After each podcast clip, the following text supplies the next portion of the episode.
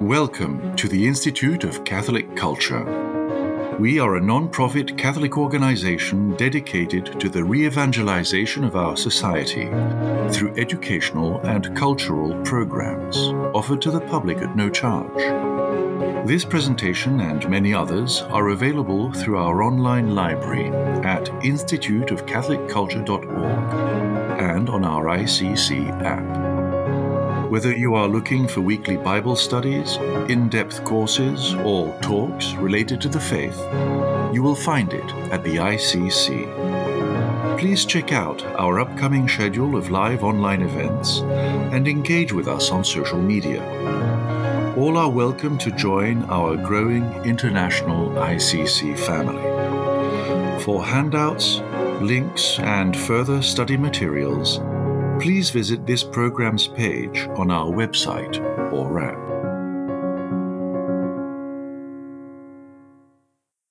Blessed is our God at all times, both now and ever, and unto ages of ages. Amen. O Lord Jesus Christ, you who promised that when two or three are gathered in your name, you would be here among us.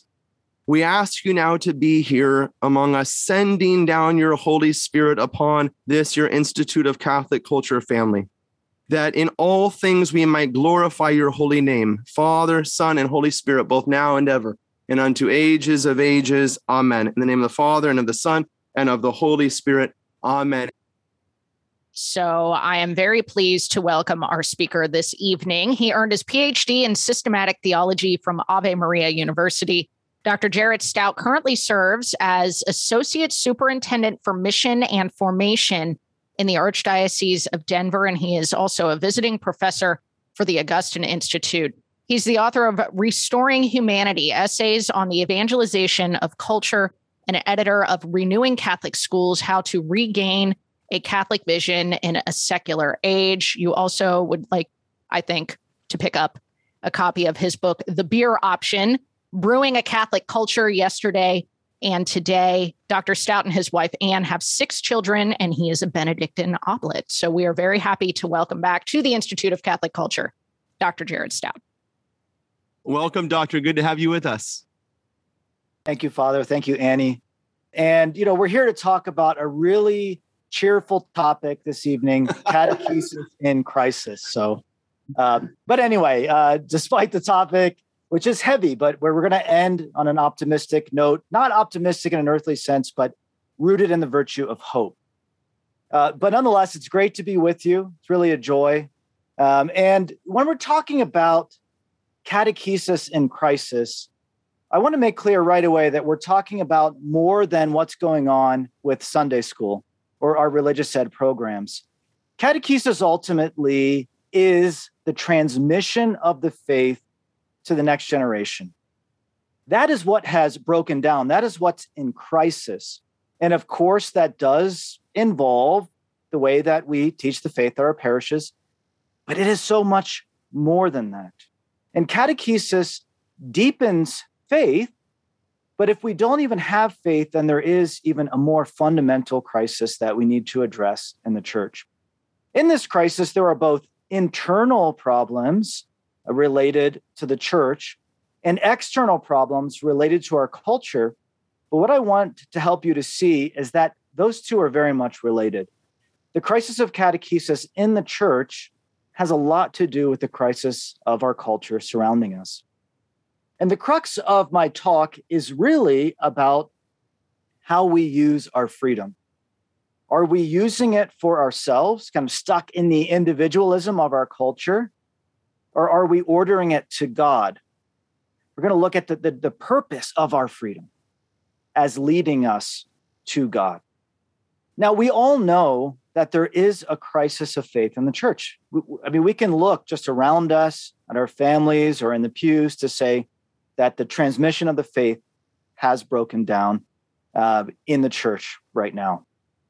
We can look at a lot of things, but I think something that has really caught our attention recently is the survey that was conducted by uh, Pew saying that two thirds of Catholics, church going Catholics, do not believe in the true presence of Jesus. CARA, uh, which is uh, an institute based at Georgetown, gives us all kinds of stats. And what CARA tells us is that in addition, there are a lot less Catholic marriages, there's a lot less baptisms that are happening. And we might think, well, yeah, that's because less, there's less Catholics. But it's actually the opposite. There are more Catholics now in the United States than ever before, significantly more actually than there were in the 1960s. And yet, every measurable way you could look at the situation of the church right now would point to this crisis. I work in Catholic schools, and that's another one. Every year, there's less schools, there's less students in those schools. And so we should really think to ourselves what do we need to do differently? Because what we're doing right now isn't working. And some of the things are very fundamental. And that's why we're going to be looking at faith, conscience, and doctrine as some of the core things that we really need to attend to as Catholics for this renewal of catechesis and a renewal of faith, most importantly. If we do look back to the supposed glory days of the 1950s and 60s, we do see a very different number. Uh, 75% of Catholics were going to Mass each Sunday. Vocations were booming. There were a lot more baptisms and marriages and everything. All the other metrics were high. But in some ways, there was an external weakness that allowed things to crumble very quickly right? If things had really been strong in the church in the 1950s and early 60s, we could have withstood the onslaught of the culture more strongly, but things really did collapse quickly. By the end of the 1960s, we went from 75% weekly mass attendance to about where we are today, 25%. So, in less than 10 years, there was a drastic change. Now, my friend, Dr. Joe Burns, is actually writing a, a kind of a personal memoir about what happened. He was uh, in high school in the early 1960s in Manhattan. And he said that, yes, you know, you'd go to Mass and Mass was full and everyone was kneeling and you could see a lot of devotion. But he said going through Catholic schools and just growing up a Catholic in New York City, no one ever spoke about having a relationship with Jesus. No one ever spoke about personal prayer or reading the Bible. No one in his whole childhood. So there can be external conformity with an internal weakness, an immaturity in faith. Now, I think we're facing the opposite today, right? There's an external weakness, and therefore we need to build back up with an internal strength. All right, so that's really what we're going to be looking at. Pope Benedict has, in looking at this crisis, really put his finger on something that we tend to think of a crisis of faith in the world. But Pope Benedict has said that the crisis of faith ultimately is in the church herself. That the church is the one who, according to a church father, is meant to be the soul of the world. That comes out in a letter to Diognetus. It's an anonymous letter, but the church is the soul of the world. And if there is a sickness to the soul, the body will suffer. And Paul says in First Corinthians that receiving the Eucharist unworthily creates sickness and even death. So if two thirds of Catholics don't believe in the true presence and we're approaching the Eucharist unworthily regularly, there is going to be a sickness in the church that then makes the world itself even weaker. The church is weak, the world itself suffers. This catechesis uh, that we've been experiencing in the last 50 years reflects this crisis. I mean, how many of us have received watered down catechesis, right? You know, the we always talk about the, the cut and the paste and the coloring, you know, and, and that's really what it was. There was there was no doctrine there. There was nothing that was calling us into a relationship with Christ. There was no element of conversion. It was just kind of leaving us where we were at and affirming our experience as just good in itself. And so catechesis went from calling us into an understanding of our faith to simply saying, ah, you know, you're fine where you're at. And this is why John Paul II has called for a new evangelization he said that a big part of the problem is that baptized Christians are living in accord with the culture more than they are living in accord with the faith, that there's a split between faith and culture, faith and the way that we live. And so we need to call these non practicing Christians back to an active faith and to a life of faith. Now, I mentioned that this crisis in the church is, is not something that we could just kind of pinpoint as happening in the church apart from the world. Uh, it is very much bound up with the crisis of culture in the last 50 years. And so, what's happening? I mean, we all know it from experience, but when we look back over the last 50, 60 years, there is a radical revolution that has taken place. And because many of us have been living through it, you know, sometimes it can be hard to take a step back and to really assess that and to say, well, well, what really has happened? Well, the first thing should be clear to us all that we live in the first secular culture in all of human history. One of my favorite historians, Christopher Dawson, spent his entire career tracing the relationship of religion and culture through every civilization up until the 1960s, actually. And he said that we are truly unique in the sense that we are trying to exclude religion. But what actually happens, he says, is that secular ideologies then take the place of religion in our culture. Well, one of the best examples would be communism. Right? Communism becomes a kind of secular religion that promises salvation. What kind of salvation? Well, it's it's salvation here and now. And it's saying that there will be prosperity if we make everyone the same. Communism tries to erode the family, to get rid of religion, to remove any distinction between people. It's act it's absolutely inhuman. So that's just one ideology. In the West, our ideology has been almost the opposite, right? Communism is a great collectivism. In the West, we have focused on individualism. Although I think this individualism has become so extreme that it's actually opening us up to collectivism, right? This individualism has run its course, and that's where it's leading us. But in this individualism, there is a revolt against any authority, against the past, right? Because the past seems constraining and limited. And it's particularly rebelling against sexual morality, right? And the, the sexual revolution begun in the 1960s is not finished, as we see, right? And in a way, it is only getting ramped up to the point that nature itself is seen as a constraint on freedom. Not just our the nature of our sexuality, but even the nature of our humanity itself. Because I think the next major step after transgenderism is going to be transhumanism. Right? We're going to have to fight for what it even means to be a human being. But what unites this revolution against authority, against the past, against morality? It's a kind of iconoclasm. Right? Father was talking about iconoclasm before we started the class, right? The Second uh, Council of Nicaea.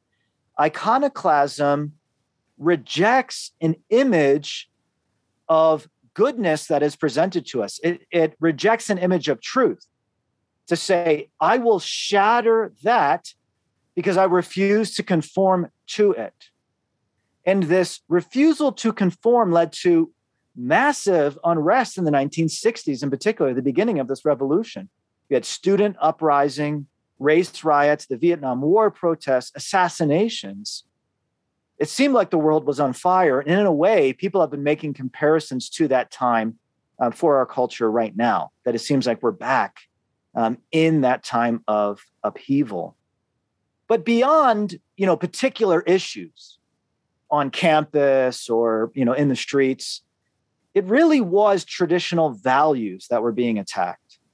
The, the religion of the era was relativism, saying that you can't impose anything on me because we really can't know the truth. We can't really know what we're supposed to do. So everyone just needs to do what feels right for themselves. And I think that's key what feels right, not what is right, what feels right. And that involved even a reinterpretation of religion. Because, you know, people looked around and said, look, there's all these religions. I happen to be born Catholic or Jewish or whatever. So why should I just accept the constraints that were arbitrarily given to me by my birth? That doesn't make any sense. So I need to remove the shackles of religion to truly be free. And I think it's really important for understanding the nature of faith because um, at the time, I think what people are really saying is what really matters is what I believe, not what a particular religion believes. It's my own choice that is primary. So, what was happening then in the 1960s um, when this upheaval is going on? Well, one of the, the most significant events in recent church history happened at the same exact time the Second Vatican Council. And the Second Vatican Council was calling us to something called inculturation. This is something that's happened from the very beginning of the church. It is entering into the culture in which we live as Christians and trying to heal and purify the culture and to transmit the gospel through it. What Pope John the 23rd realized in the 1960s is that the split between the church and culture was becoming very significant. And this was building up for hundreds of years since the Enlightenment and the French Revolution. Even go back to the Reformation before that. There was this split between modern culture and the Catholic Church. And the Catholic Church was this kind of boogeyman standing against progress in the eyes of the world. And so John the 23rd said, well, what we really need to do is to take the deposit of faith and to communicate it more effectively. That was his purpose in calling the Second Vatican Council to say that this is our task right now. This is what we need to do. We can't just allow the modern world to kind of to go to hell in a handbasket, but we need to try to rescue and transform the modern world. And so, Vatican II, when you look at all the documents as a whole, really do come down to that. In a way, they were calling for the new evangelization before Pope John Paul II made that call explicit. Every document is saying we need to make the church's tradition more clear to the modern world. But I think we can ask, and, and Stephen Bullivant in his book, Mass Exodus, kind of concludes with this question did the purpose of Vatican II succeed? Did this kind of call to evangelization actually happen? Well, John the 23rd, you know, spoke of opening the windows of the church. He said the, the church is kind of like this ivory tower saying, ah, you know, we're just going to stand against the modern world. And so he's saying, no, no, no, we need to go out into the world. So let's open the windows of the church. But what did we find when we opened those windows? Well, it was not a lot of fresh air. And what I'm really getting at, it was that very revolution that was based on individualism that infiltrated the church, that, that really passed into the church. How? By influencing the lives of Christians. And so in the 1960s, a lot of people felt like maybe we needed to go along with the culture if the church was calling us to evangelize, well, what can we learn from modern culture? How can we bring the gospel into it? Those, those are good questions. But in that process, so many Christians kind of got swept up in an enculturation gone wrong. And if you if you want evidence for what I'm talking about, it really would be in catechesis. The Dutch bishops, for instance, issued a catechism, which in English we just call the Dutch Catechism but it called into question things like original sin.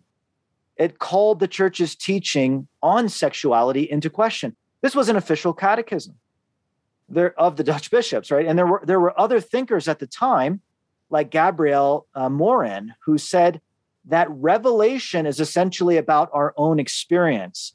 And so catechesis should just draw people into themselves to find God within So I'm not criticizing Vatican II at all. I'm simply saying that in calling us to go out into the world, the first round of that, at least in the last 50 years, has been very messy.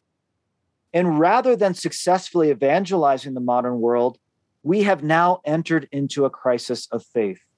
And so the intention of John the 23rd has not happened yet, right? And, and that doesn't mean that the vision of Vatican II can't happen. And that's where we're going to end. Say, what do we need to do right now with catechesis in order to try to make that a reality?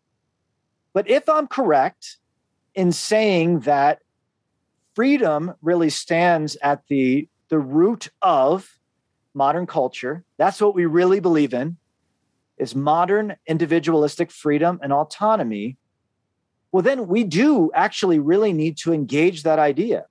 Enculturation really would then entail trying to take the aspirations of the modern world and to direct them to God. And so freedom is actually crucial in a proper catechesis. We have freedom because we are made in the image and likeness of God. And what's really troubling, I think we can view freedom from the opposite point of view.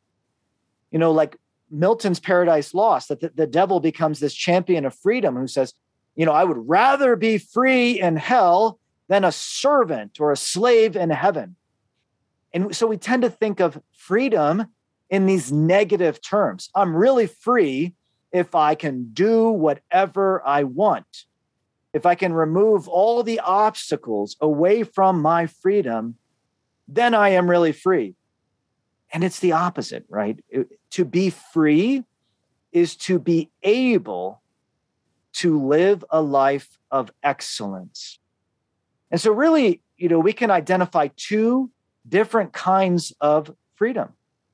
We could speak of a freedom from, and I think this really would be the freedom of our culture.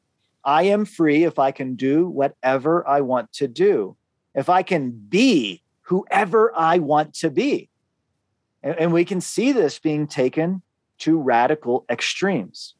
It's also why there's a breakdown in marriage because people today think that marriage is about them and it's about serving their freedom, but it's the opposite.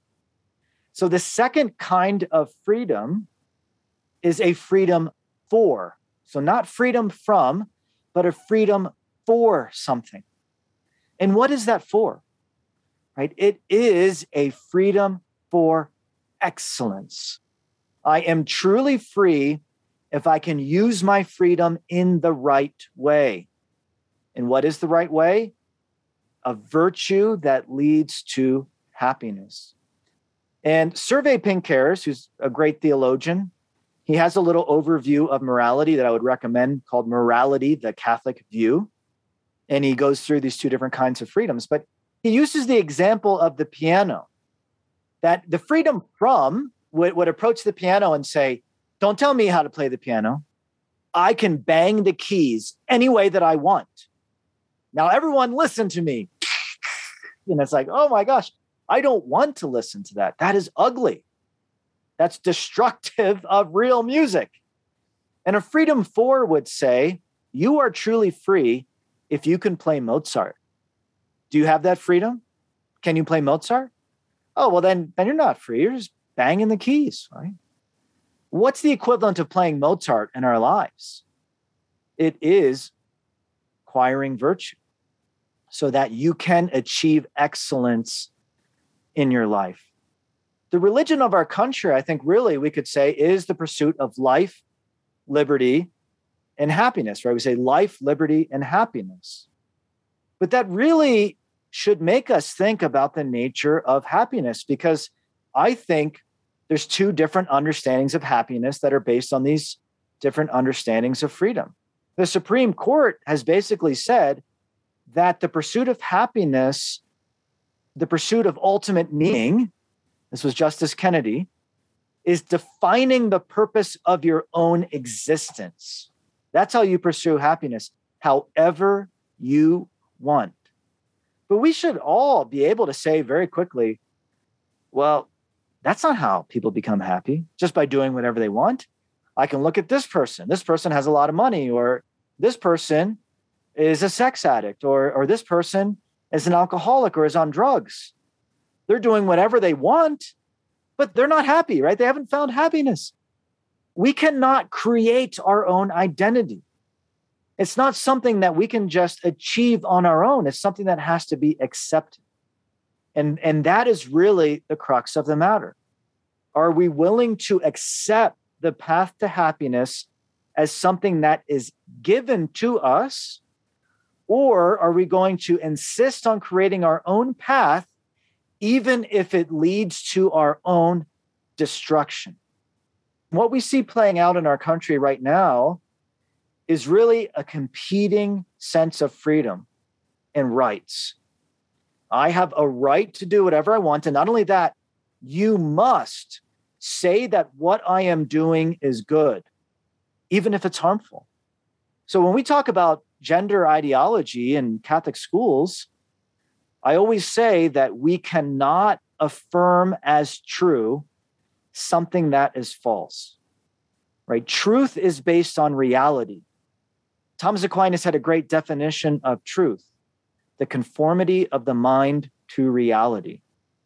And I think that's also true for our happiness, right? We will be happy when we conform to the reality of what it means to be a human and what it means to be an excellent human, to, to live an excellent life, right? That is not something that we can create on our own.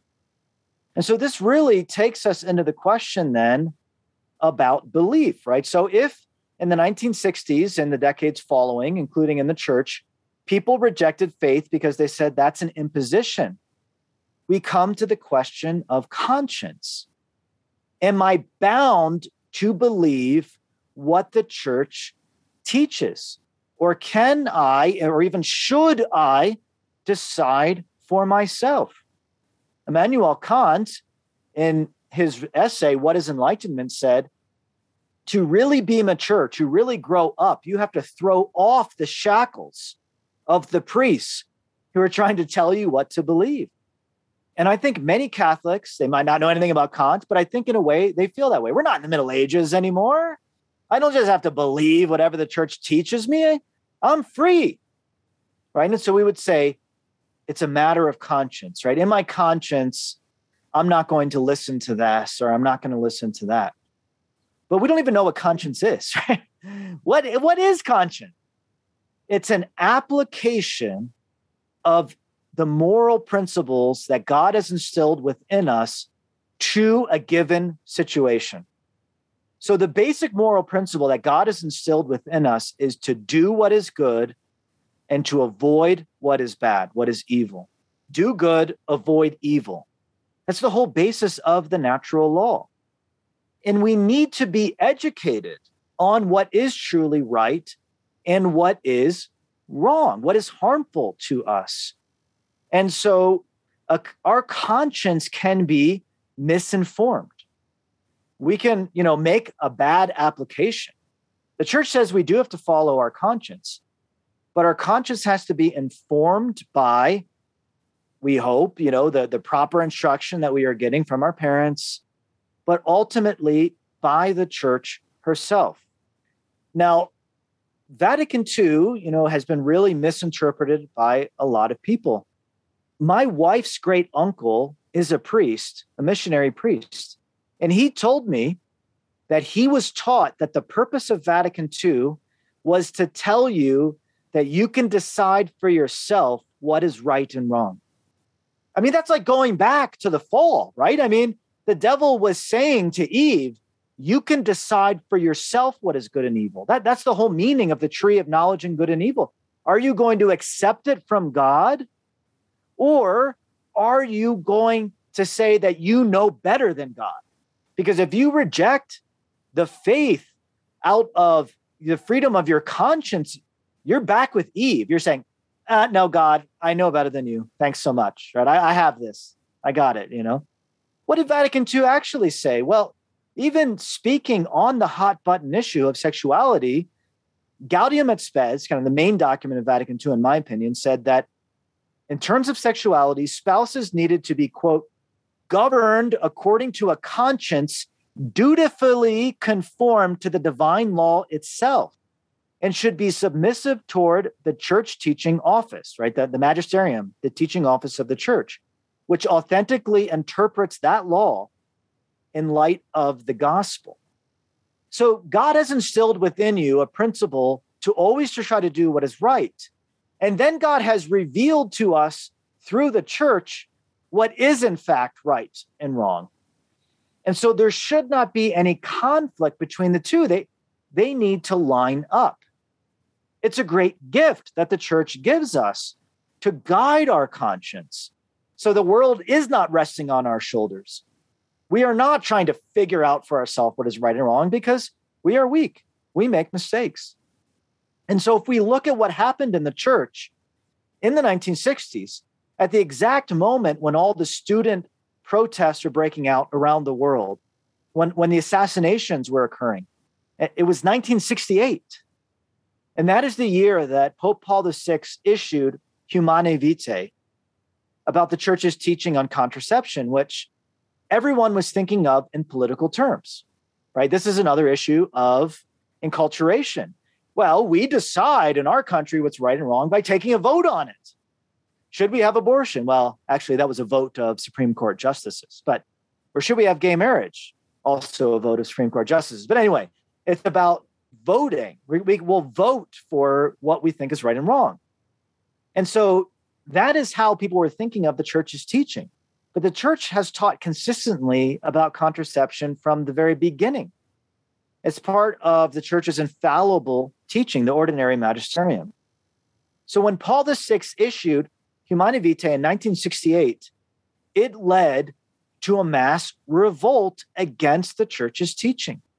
And it really was the beginning of what we call cafeteria Catholicism. To say that I can pick and choose uh, for myself what I will believe. And what actually happens when we do that? Well, our faith becomes based upon our own opinions. To say, once again, well, I disagree with that. I don't think that that's right. And so I'm not going to listen to that. Well, what are we saying? If we take that stance, we're saying that I know better. I am the one who should decide for myself. And that is the way that the spirit of radical individualism and autonomy from our culture comes into the church itself. This is really huge because faith is a matter of deciding am I going to live for God Am I going to surrender to him or will I follow myself? Ultimately, that's what faith is to say, I will follow God, I will surrender to him. He knows better than I do. That is the whole purpose of it. And if it's my ideas, it's not faith because we define faith as assenting completely without reserve to all that God has revealed to us. What is assent? Well, it's affirming something as true based on the testimony of another. So faith is assent. It's uh, it's knowledge that is based on someone else's knowledge. And we actually know so much of what we know based on assent. You open up a textbook, a science textbook, you haven't done those experiments. If you read that textbook and, and you say you agree with it, that's assent. I'm assenting to the author of this textbook and I'm assenting to all of the research that it was based on, even though I haven't done it myself. I haven't proven any of those equations. I haven't conducted the experiments, but I say I accept it as true. Most of what we know is based on assent. When it comes to faith, we are assenting to God to say, well, God, you are the one who knows yourself. I don't know who you are. I can't find you on my own in this world. I can't discover you by my own efforts. You have to make yourself known to me, and I have to accept who you are. I have to conform my mind to the reality of who you are. That's truth, remember? Con- the conformity of the mind to reality. And the only way I can do that is if I say yes to you. If I say, Yes, Lord, you are the one who knows, I don't know.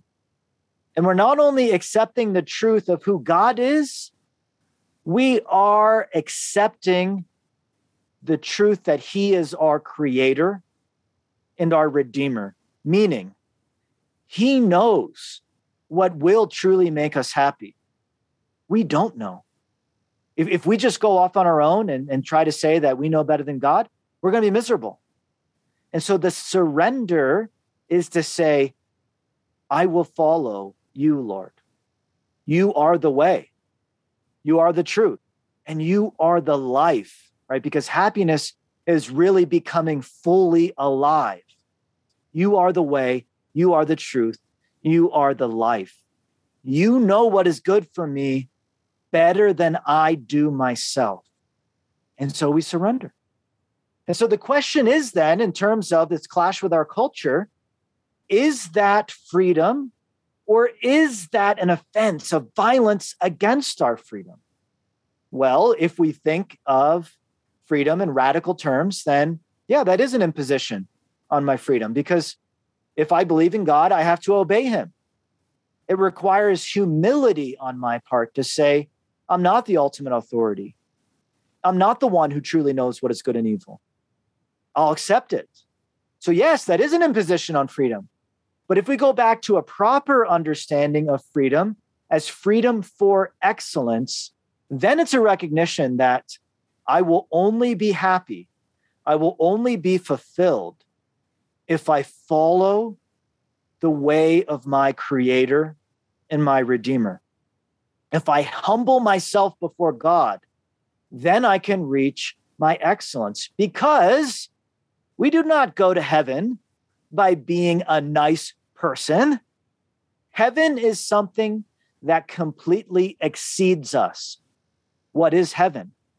It is a perfect and total union with God. It's not in our control. It's not something that we can earn. It is only something we can accept as a gift. And it's given to us when we humble ourselves in faith and obedience. And what does God do?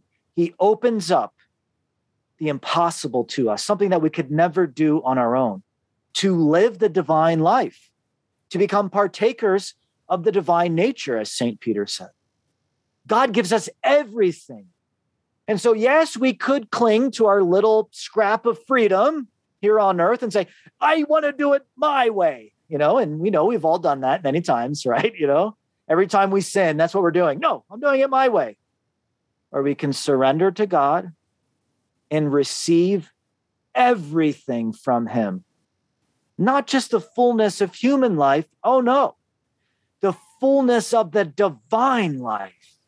That's what He wants to give us. And so rather than this adversarial kind of pounding us down in submission, God gives us our freedom to be able to cooperate with him in coming to faith so that we can experience for ourselves the joy of communion with him. This surrender, this conversion is a source of true joy. And faith, it's not only a joy to come, but faith is a way to live a truly good and excellent life now. So faith is what we need to guide our freedom, to tell us what is truly good and what is bad. It is the guide of our conscience. When we surrender to God, then our conscience can be truly informed. We can't say that our conscience is in conflict with the one who made it unless we are poorly informing our conscience, right? If we're giving in to the lies of our culture, if we're giving in to false freedom, then our conscience may tell us to rebel against God. But rather, he wants us to see the world with his eyes. And when we do that, we can then see the true purpose of doctrine as a guide for us on the path of freedom. Not trying to just discover everything on our own, and also not simply a blind obedience. God is revealing the truth of life to us, and He wants to awaken our minds. He wants our reason to be more active, to think more.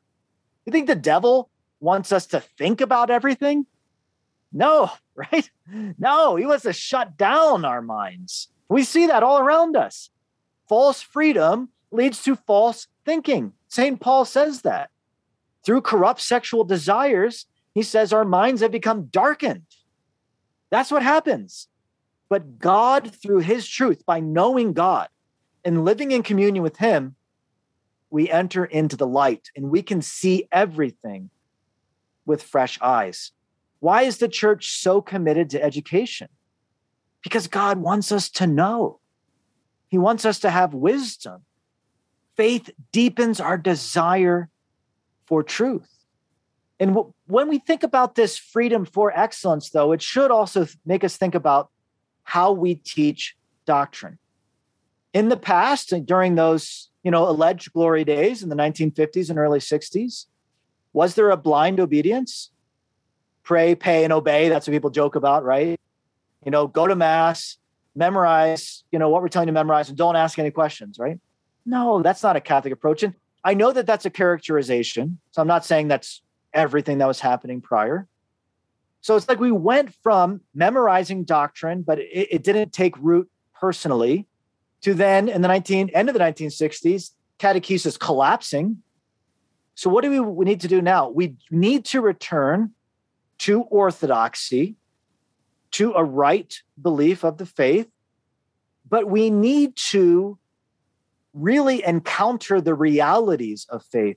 The Catechism says, and quoting St. Thomas Aquinas, that we do not believe in propositions, but in realities.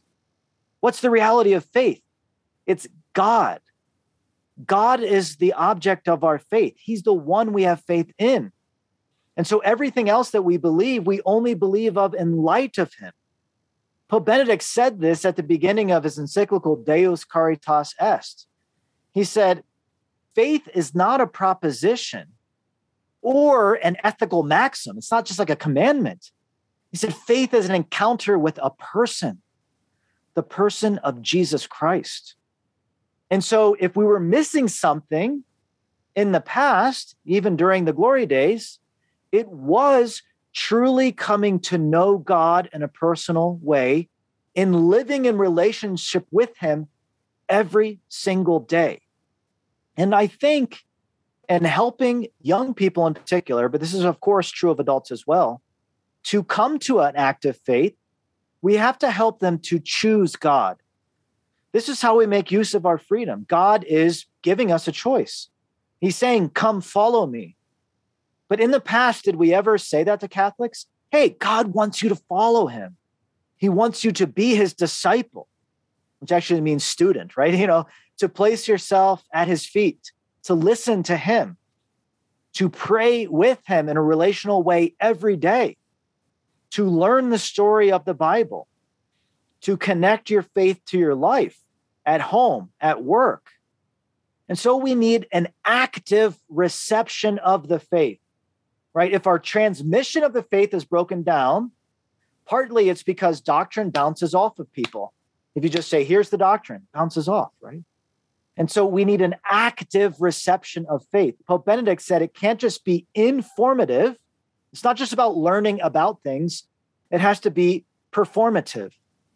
It has to be a way of life for us. Well, how does that happen? Well, Christian Smith, in, in a great book, Young Catholic America, right, he traces the, the breakdown of our transmission of the faith. He said, you know, me and my colleagues, right, you know, we discovered that simply going to a Catholic school or attending youth ministry religious said has no measurable effect on the practice of the faith into adulthood. That's a staggering claim. There's no measurable impact of sending kids to, to catechetical programs just in and of themselves. He said, but there are three things that if we do them, it will make it more likely than not that kids will practice the faith into adulthood. And the first thing is that faith is transmitted through mentorship, not through classrooms, but through mentorship. You know, why did any of us come to faith? Well, it's through the influence of someone else. It probably wasn't just opening up a book or anything like that, right? It's in relationship with other people. And so the faith is transmitted relationally. He says that parents, by far, are the most impactful mentors. Secondly, he says that formation programs have to be in support of that mentorship. So if you go to a Catholic school or youth ministry program, religious ed program, that is a supplement to the mentorship.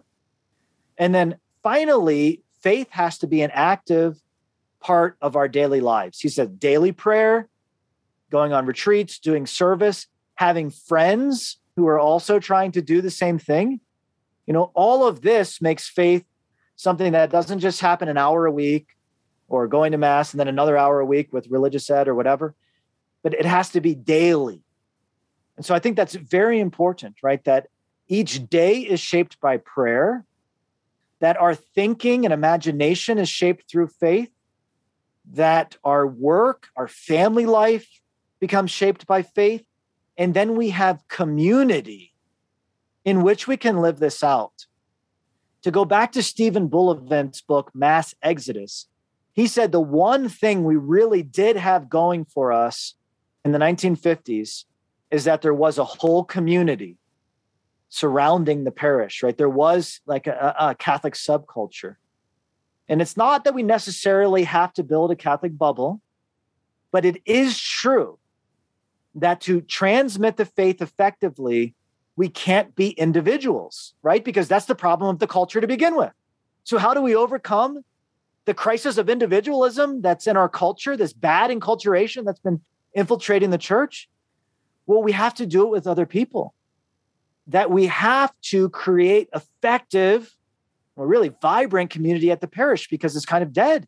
You go to mass, you leave. Coffee and donuts, you know, you go down there, you drink your cup of coffee, eat your donut, and even that you leave, right? So we have to do meaningful things. We have to build community, probably like through the regular gatherings of small groups. We have to gather people in our homes. And our kids need not just the witness of parents, but the witness of parents surrounded by the witness of others. And this is really how we can be apostolic. This is how we can be effective in the new evangelization because what are you going to invite people into? it can't just be come with me to mass once, or it can't just be read a book. It has to be come and see. Come and see the reality of faith in my family, in my group of friends, at my parish, because it's real. And I want you to see it in a way that is even tangible. It's not an idea. You know, it's not a bunch of commandments. Like, how do we break out of that false freedom? It's love, right? So ultimately, faith leads us into love, and that love gives us a hope that God will not abandon us. That no matter what is going on in the church, no matter what is happening in our lives, that we have a rock in God. And if we root our lives in that rather than ourselves, then we will make it through the storm, no matter what, right? That is the promise of God. Stay faithful to Him, believe in Him, live a life of hope and love, and we will make it through the crisis. So, thank you all uh, for tuning in this evening. And I think we have some time uh, for questions. Absolutely. Thank you so much, Dr. Staudt. That was enlightening. You ready for some questions? Absolutely.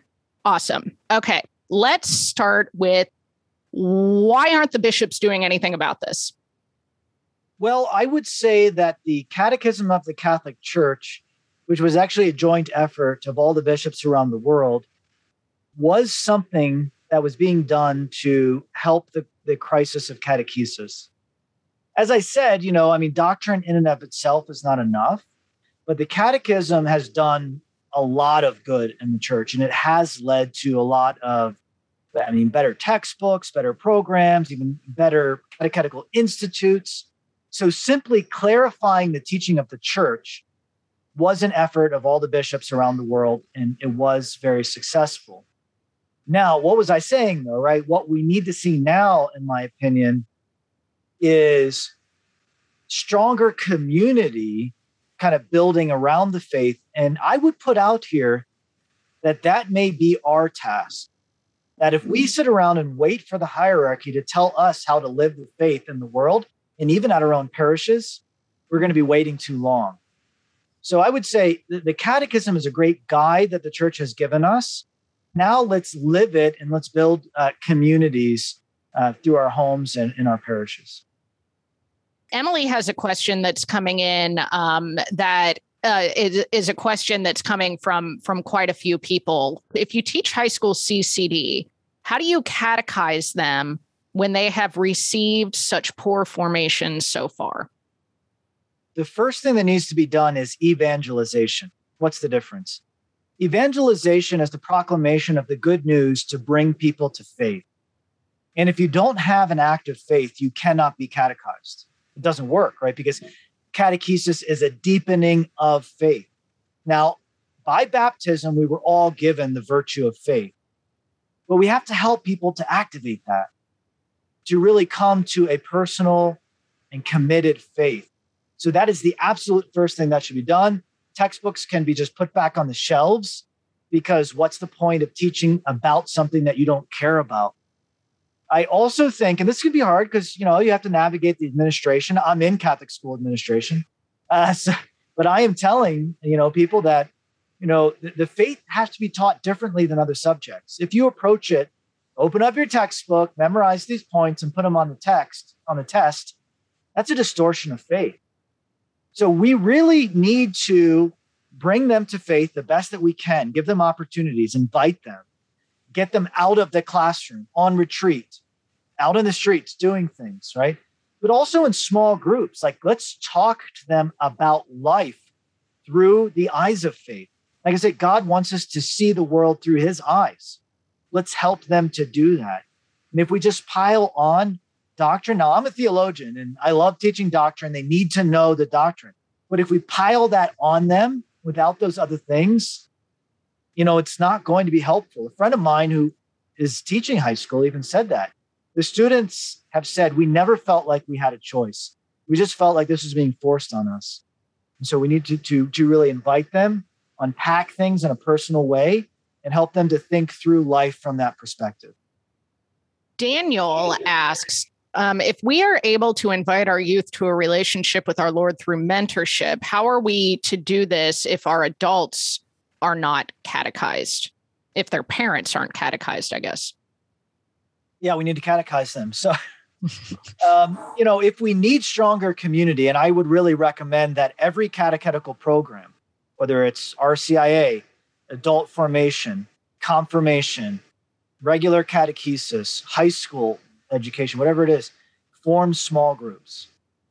That there's a kind of a commitment here, a small group of people who are committed to praying together and talking about the faith together. And, and I really think that is the way that we need to go. So I even think that's most compelling for parents. Get a group of parents together where they can have a glass of wine or some coffee or whatever um, sit sit around the the table and talk about things together over a long period of time. So there's really a, a connection between people. So I think that that is what we have to do is mentor enough adults so that they can help us in, in mentoring the youth. And the church does say that adult catechesis is the priority of the church's efforts of catechesis. That is the priority. Um, not to push back, but Sister Marie asks families are busy, Dr. Staudt. How do we engage them for the evangelization mission within and beyond their families? Yeah, what I recommend when I talk to pastors and parish leaders, school leaders, is I say get the parents together, right? You have to require something at the beginning of the year. And you need to tell them that this is overwhelming, that if your kids are not supported in their faith by you, absolutely more likely than not, they are not going to practice their faith. So, do you want them to practice their faith? And they may say, actually, I don't really care. But But if if you have enough parents who say, "Well, yeah, I do care about that," well, then we need to then we need to say, "Okay, if you do care, then you need to join a small faith group. You have to, right? Because the way that we do religious ed at our school or at our parish is by partnering with parents, and that's non-negotiable. So catechesis over the last 50 years, I'm just going to put this out there. I don't think this is controversial. It has failed. It has. I mean, you just look at the numbers. I mean, we've lost the overwhelming majority of our kids. It's failed. So you want it to work? We have to do things radically different. And I think there's a lot of parishes and schools that aren't ready for that. And if we don't do things radically different, the slide is going to continue. It's even going to get worse. Liz asks Should we evangelize before we teach the Catholic faith, or can we evangelize within catechetics? Well, the catechetical programs are your opportunity to evangelize. So, yes, um, there's a book that um, just came out by James Pauly called Evangelizing Catechesis.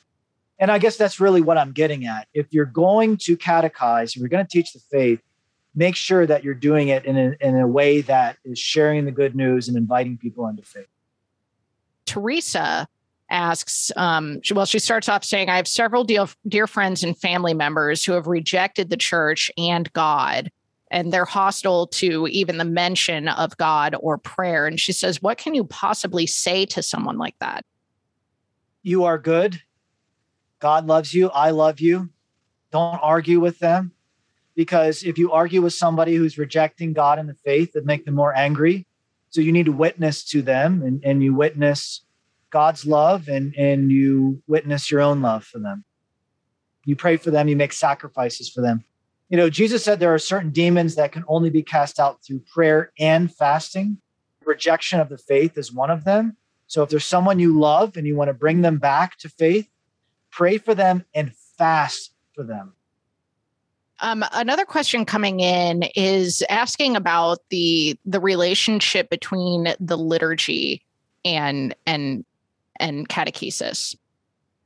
Yes, it's a very good point because I do think that that effort of enculturation, that is to bring the faith into the modern world and speak in a modern way, has absolutely shaped the liturgy that we experience. Um, and there's even many, many, many people have pointed this out, including Pope Benedict himself, there's even a disconnect between what Vatican II said and what happened. I mean, and even in the the the documents surrounding the new mass, it never said for the priest to face the people. For instance, what happens when the priest faces the people? It looks like the mass is for the people, like it's being done for them. But the, the goal of the mass is to give glory to God. And so the whole point is that the priests and people do this together, facing God. Um, so yeah, I absolutely think that there were a lot of mistakes that were made in the enculturation of the liturgy. And, and what we really need to do is to focus on God more than anything else. So it relates to what I was saying in the talk that faith unites us to Him, and the purpose of Mass and our prayers is to unite us to Him. And so the Mass should be celebrated in such a way that it points to God and gives Him glory rather than focusing on the people in a kind of horizontal way needs to have a vertical focus towards God. And it needs to be beautiful, mysterious, and transcendent.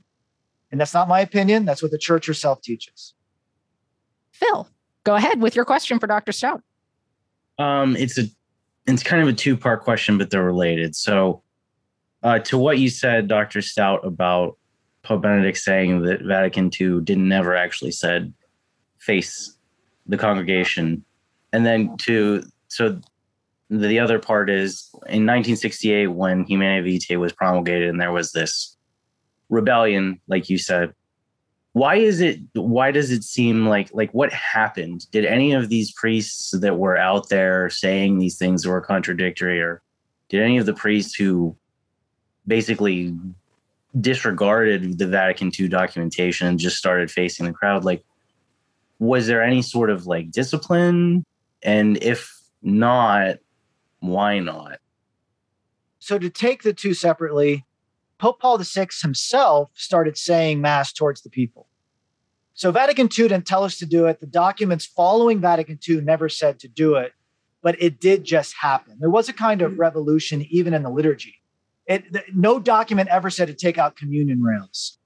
You know, no document ever said to, to receive communion on the hand. Actually, it said the contrary. You should not receive communion on the hand.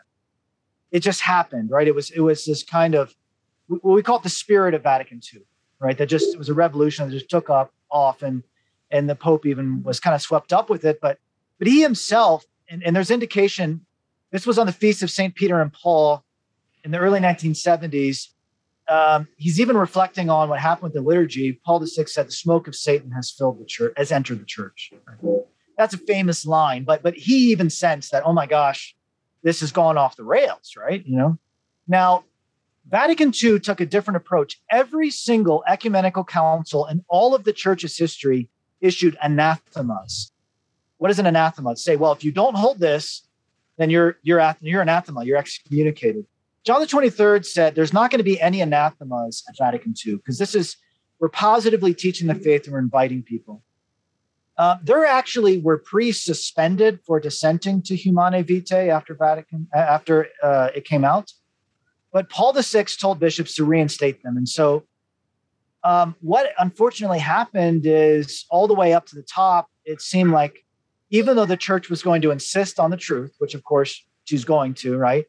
She was not going to insist on conformity to the truth. Um, and it's unfortunate. Now, Pope Pius, Saint Pope Pius, had issued an oath against modernism that every priest had to take. And there were a lot of bad feelings about that. And that could be part of the reason why maybe there was an error to the opposite extreme you know? Um, and so Paul VI simply tolerated dissent from Humanae Vitae without consequences, unfortunately. That was his decision. And I think, you know, historically speaking, right, we always want to be respectful. He is a canonized saint. We want to say, I'm not sure that was the right thing to do.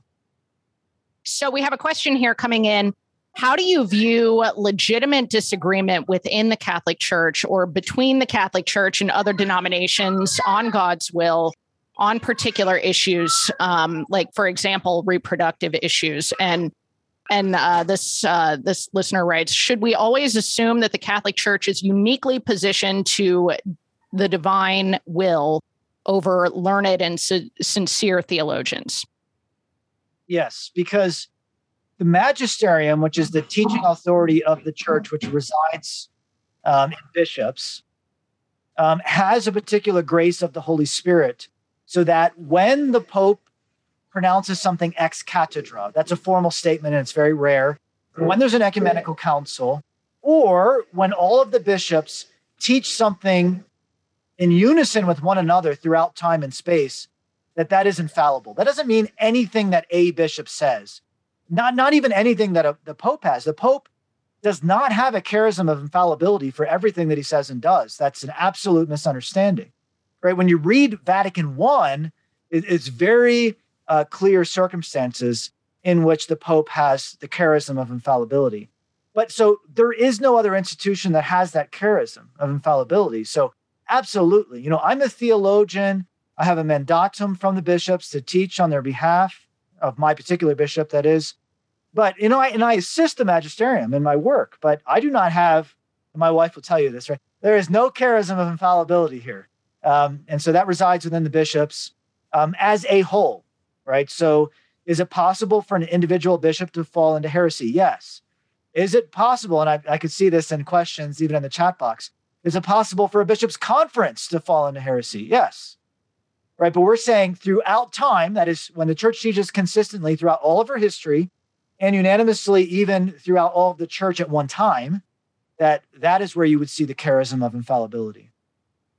There's a question here that i'm interested to uh, to hear your answer from paul. Should we reintroduce the likes of the baltimore catechism? I would say that that is one source right? And it is very effective for memorizing doctrine so do my kids memorize the baltimore catechism yes what they weren't doing, you know, prior to the 1960s with the Baltimore Catechism um, was reading the Bible, doing Lectio Divina, having a liturgical catechesis, right? And I've seen bad liturgical catechetical programs, by the way. Um, and so there's a kind of richness here. And when Pope Benedict says that catechesis can't simply be informative, but it needs to be performative, we need more than the Baltimore Catechism, right? And I think in the past we assume, well, if they memorize the doctrine, then they're good. I've met enough non practicing Catholics who can still rattle off the Baltimore, Baltimore Catechism to know that it is not sufficient in, himself, in itself, but it is helpful. All right, Dr. Staudt, we'll get you out of here on on this one. Um, do you have any programs for catechesis or um, I guess uh, curriculum that you would recommend people take a look at when it comes to adult or child catechesis, other than the Institute of Catholic Culture, of course? There is one program that you all need. You need it desperately. It works every time, and it's the Bible, uh, supported by the Catechism. And so, really, this is true of all teaching. Teachers need to be well formed, and then it doesn't matter what they teach, right? And I'm saying, right within it's like what Saint Augustine said: "Love and do what you will," and that means truly rooted in God's charity. You know, be rooted in the Bible, be rooted in the Catechism, out of a genuine faithfulness to the church and an apostolic zeal. And you don't need it. You don't need a program. You don't need a curriculum. You know. Um, so I, I think that what we need to do is right. We need to to introduce the Bible to our students and pray. Lectio Divina is crucial. Pope Benedict said it would bring about a new springtime in the church. So, what I would really say is that we open up with prayer, right, with Lectio Divina, and allow God to speak to us. Give him, you know, let him enter into some silence. God speaks in silence. Then introduce some doctrine. I would say, I, I'm not a fan of textbooks. You teach it. You introduce the doctrine. You proclaim it. You know. Then, then this is when you would then talk. Right? You get into smaller groups and you talk through what has been presented. Right, and then you pray in response to that, maybe as a small group, and then maybe do something social after that so that there can be, you know, once again, this experience of community alongside of it. So I, I think that's the winning formula. It's not a textbook. Textbooks, you know, can sometimes be helpful, but if you rely on a textbook, that's a crutch, right? It's got to come from you as the teacher. Amen. Dr. Staudt, would you mind closing us in prayer tonight? Yeah, absolutely. In the name of the Father, and of the Son, and of the Holy Spirit, amen. Lord, we give you all praise, glory, and honor. We thank you for the gift of our faith. We ask you to help us to understand it better. We ask you to form our consciences and help us to form them the best that we can. We also ask you to help us in proclaiming the gospel and in our efforts to teach the faith to others. Bless our parishes, our schools, our families. Truly inflame our hearts with your most Holy Spirit. And we ask all of this through Christ our Lord. Amen. Father, and of the Son, and of the Holy Spirit. Amen. Dr. Jared Staudt, it was a wonderful evening. Thank you so much for all of your thoughts and your insights tonight. Really appreciate it. We hope you enjoyed this program from the Institute of Catholic Culture. Remember to download our app and share our online library with friends, co workers, and family members. To learn more, get involved, and support the Institute's work, visit instituteofcatholicculture.org and visit us on social media.